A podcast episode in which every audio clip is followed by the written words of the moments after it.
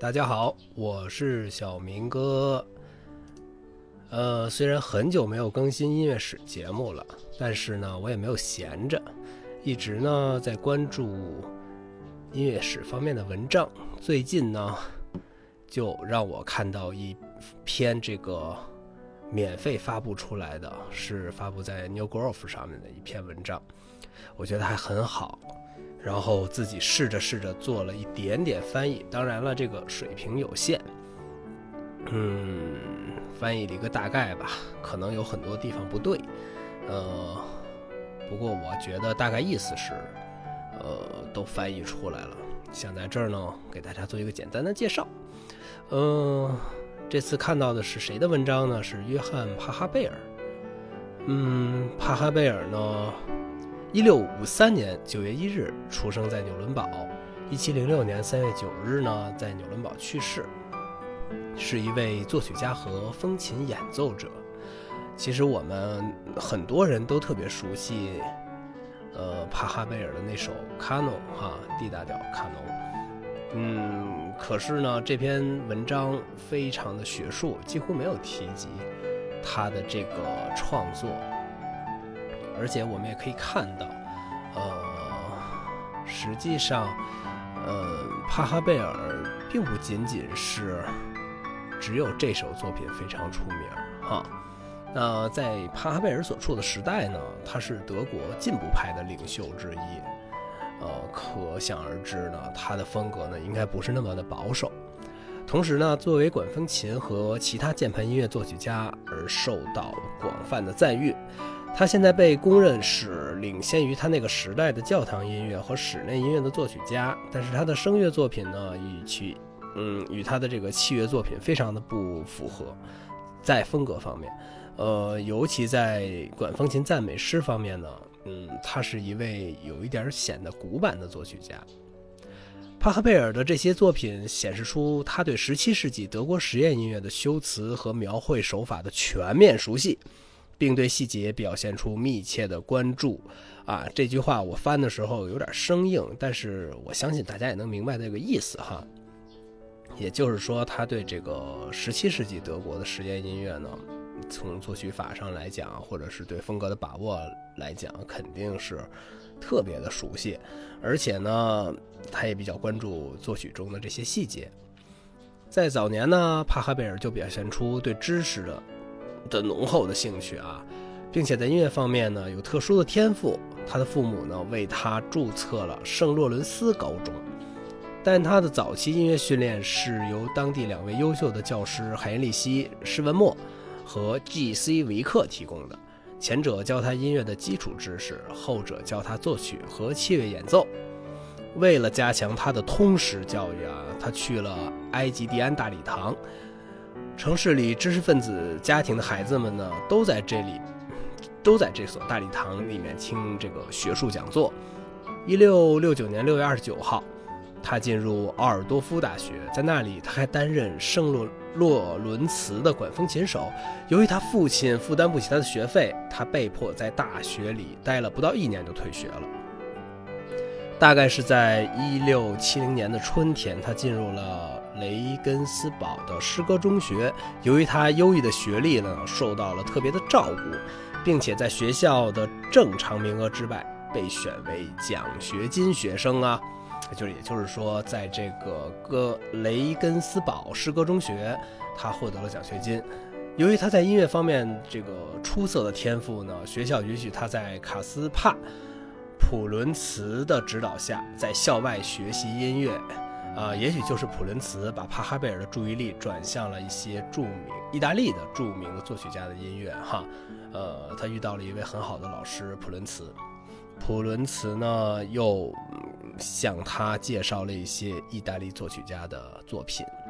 虽然普伦茨在一六七二年离开了雷根斯堡，但是很有可能是受他的影响啊。帕哈贝尔是一个路德派的教徒，也就是说，他是一个新教徒。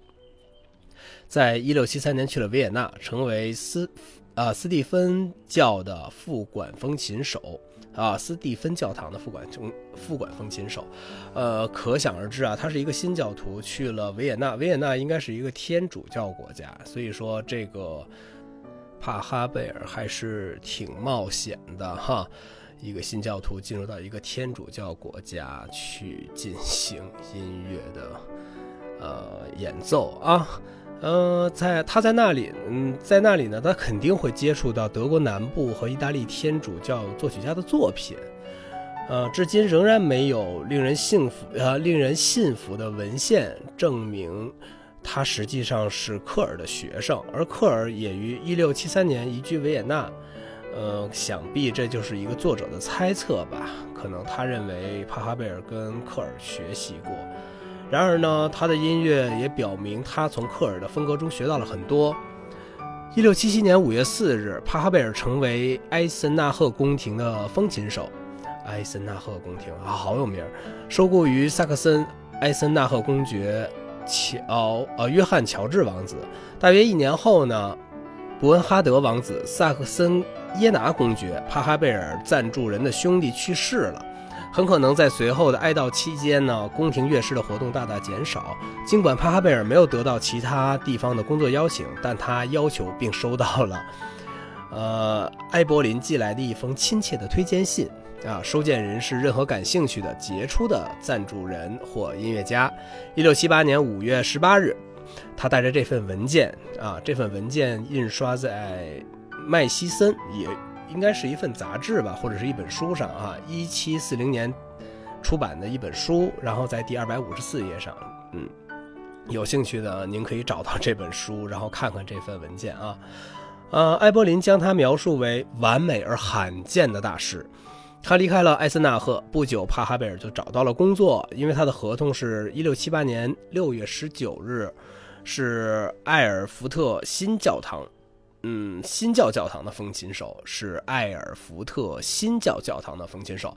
这份杰出的文件印刷在，呃，这个德文词我实在是不认识，是一份一九零一年出版的文献，在其他细节中明确规定了风琴手的角色，他要在会众赞美诗之前加上基于旋律的主题前奏，他要伴随唱完所有的小节。措辞清楚地表明，他不是要即兴演奏序曲，而是要事先努力准备好，也是指定圣喜，呃，圣施洗约翰节，在每年的六月二十四日，他入职一周年那天，在那一天，他不仅有义务提交复审，但也证明他的职业进展在过去的一年半，呃，在过去的一年半。独奏会在下午结束服务，使用整个资源的，令人愉快和悦耳的和谐。这份合同规定，他也许是在枢机教会的十二年里迅速跻身管风琴作曲家的前列。反正我翻译的很有问题，但是我很多词我也看不太懂。呃，主要是说他在，呃，应该是在这个新教的教堂做管风琴手的时候要做的一些事情，是吧？呃，他做了这些事情呢，使他在教会的这个十二年里呢，迅速跻身为管风琴作曲家的前列啊，就是这个意思。在到达埃尔福特三年后呢，也就是一六八一年十月二十五日，帕哈贝尔和他的第一任妻子芭芭拉·盖布勒结婚了。但是呢，一六八三年九月，芭芭拉和他们的小儿子死于一场毁灭性的瘟疫。人民普人人们呢普遍认为，正是这么一个危机呢，可能导致了他那一年出版了他自己的这么一个作品。这个作品叫《斯特伯恩斯格丹肯》，斯特伯恩斯格丹肯。呃，我不确定这是德文还是英文，翻不出来。呃，不知道什么意思。一六八四年八月二十四日呢，他与朱蒂斯德罗莫结婚。他呃，这位他的第二任妻子呢，给他生了五个儿子和两个女儿。在图林根的艾森纳赫和埃尔福特，他很自然地被巴赫家族所吸引，就是我们说的那个约翰塞巴斯蒂安巴赫。约翰塞巴塞巴斯蒂安巴赫的父亲安布罗斯请他当女儿约翰娜朱蒂莎的教父。你想想，他是。呃巴赫姐姐的教父啊，并请他给儿子约翰克里斯托弗，后来被称为奥赫德夫巴赫，约翰塞巴斯蒂安的老师教授音乐。哦，他是，嗯，塞巴斯蒂安巴赫的姐姐的教父，还是他的老师？帕哈贝尔是一位非常成功的管风琴家、作曲家和埃尔福特的教师，但他最终申请离开了，并于1690年8月15日被正式解职。从9月1日起，他在马格达莱纳西比拉公爵夫人的赞助下，成为斯图加特宫廷的音乐家和管风琴手。他的新职位在很多方面呢。都是一种进步，但在一六九二年的秋天，他在法国入侵前被迫逃亡。他去了纽伦堡，但几周后呢，又回到了图林根。十一月八日，他成为哥达城的管风琴手。哎，我查到这样一个观点啊，呃，一六九二年，奥地利入侵法国东部之际，欧根率领呃率军分别取得了加镇区和奥布兰县战役的胜利。哎呀，这这个这个，哎，外文名字真别扭哦。就是一位将军叫欧根，率军呢分别取得了加镇区和奥布兰县战役的胜利啊。呃，还有网上还有这么一幅画，是描绘欧根1701年穿越阿尔卑斯山的彩色铜版画啊，大家可以去查，能够看到，特别好找。好像是奥地利主动入侵了法国呀，呃。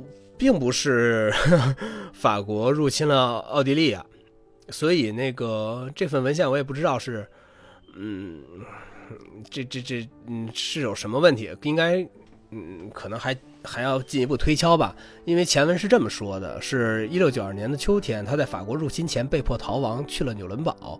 可是呢，一六九二年，啊，是奥地利主动入侵了法国东部，哈，嗯。嗯，也有可能是帕哈贝尔有先见之明吧，为了躲避战争，然后他索性走了啊。呃，大家可以看啊，这个出处是欧根亲王，呃，在百度百科里看到的。据西马森说呢，呃，一七四零年，呃，西马森说，一六九二年的十二月二日，一位杰出的绅士邀请他担任牛津的管风琴手，但他拒绝了。他还拒绝了返回斯图加特的请求，也就是说，他没有去英国。一六九五年四月二十日，纽伦堡圣西巴尔德斯的管风琴手维克去世后，当局急于任命该市著名的帕哈贝尔。因此呢，与通常的做法相反，纽伦堡最重要的教堂圣西巴尔德斯的职位，并没有通过考试来填补。城市中较小的教堂的风琴手也没有被使。呃，邀请申请这个职位，在帕哈贝尔正式收到圣西巴尔德斯的邀请后呢，他给各大当局写了一封亲切的信，要求他们释放他。怎么说呢？我想大概就是要求他们，嗯，赶紧把他解聘吧。他可能交了一封辞职信。他大概是在夏天到达的纽伦堡，因为一六九五年七月二十六日，市议会下令向他支付三十戈登的。这个三十戈登的这个呃钱钱吧，应该是支付三十戈登作为他的旅费。他一直住在圣西巴尔达斯，直到他去世。如果说他的管风琴赞美诗是他在阿尔福特时期最具特色的作品，那么他的管风琴创作的庄严赋格曲和他声乐是在纽伦堡时期的最佳总结。好别扭啊，这个话。呃，和在阿尔福特时一样，他很快就被许多学生包围了。这些学学生呢，最终都成为了很重要的人物。帕哈贝尔的四个孩子因自己的能力而出名。呃，他第二次婚姻的长子啊，威廉·西罗宁姆斯·帕哈贝尔，也许是他最有成就的学生。嗯，查尔斯·西奥多将父亲的影响传递给了英国的美洲殖民地。英国的美洲殖民地啊，哇，好远！约翰·迈克尔，呃，他是一六九二年十月十五日生于纽伦堡，在纽伦堡成为了一名乐器制造商。哦，约翰·迈克尔是一名乐器制造商，并于一七二八年在牙买加的金斯顿演出。我的天，他在牙买加演出，他的女儿阿玛利亚以绘画和石刻版画而闻名，女儿做呃做了一名美术工作者啊，还是嗯也是一位艺术家，和他的父亲一样呢，这位女儿在奥地利的多贝玛亚赢得了一席之地啊，大概就是。今天说的就是这个我翻译的这篇文章啊，帕哈贝尔的一个生平。以后呢，嗯，下期吧，下期我我再用一个新的设备再给大家录一个，就是帕哈贝尔的一些作品的介绍。好了，今天的节目呢就到这里了。呃，如果呢您无意间听到了这个节目，又恰巧有一点喜欢主播的话呢。就请给主播点个赞吧，并且呢，把这个节目分享出去，让更多的人能听到。谢谢您了啊！接下来的这个时间呢，就让我们一起把这首好听的钢琴曲听完吧。